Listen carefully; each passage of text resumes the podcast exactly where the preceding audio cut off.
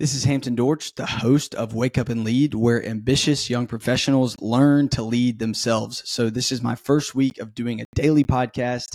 I am committing to do this through at least episode 200 just as an experiment to see if something if it's something that you all will like more. I'm going through a framework where on Sundays I do a 5-minute episode on faith, Mondays family and then fitness, future and then fellowship, and then on Friday I have a guest and then on Saturday will be findings from my guest. And so today is fellowship.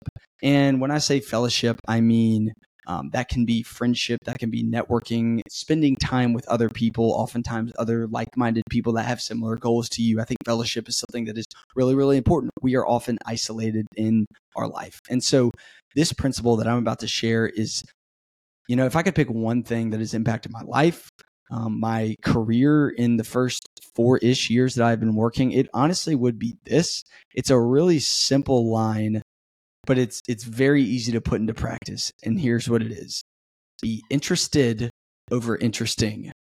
Be interested over interesting. Be interested over interesting. Okay. So this podcast has been really fun for me because a lot of the things that I wish that I could just say in conversations all the time um, are, are actually on here because I know that people don't necessarily want to like listen to all these things that I have to say in a conversation all the time. Now, some people do, but a lot of times people want to talk about themselves, and that's okay. I mean, I think inherently people want to be known and feel known. And here's the thing if you can give someone the gift of feeling known by being interested in them, it's funny because you're going to end up being more interesting to them. I've told this story multiple times on this podcast, but one time my wife and I were at a, a gathering or a party or something, and I walked away and I said, "Yeah, I, I talked to this person and they were awesome. Like I, I really enjoyed spending time with them." She said, "What was it about them?" And as I started thinking, I realized, "Oh wow, I actually don't even know if I know anything about them.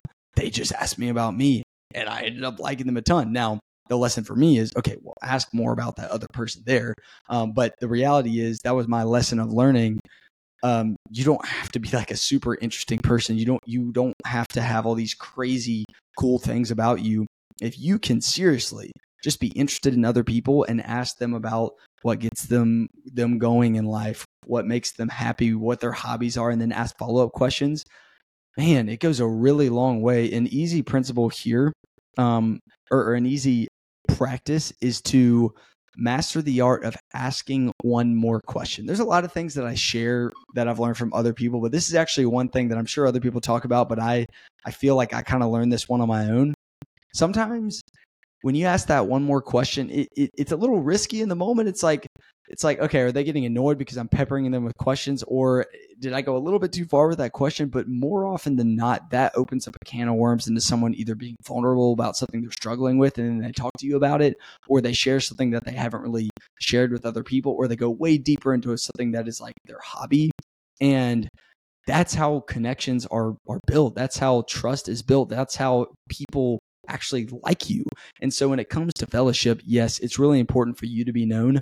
I want you to have people in your life that like care about knowing you and hearing you. And it's really important to have those people.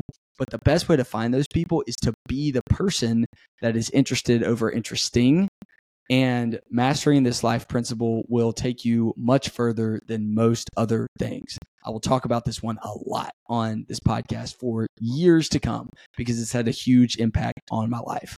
I'll see you tomorrow. It's time for you and me to wake up and lead.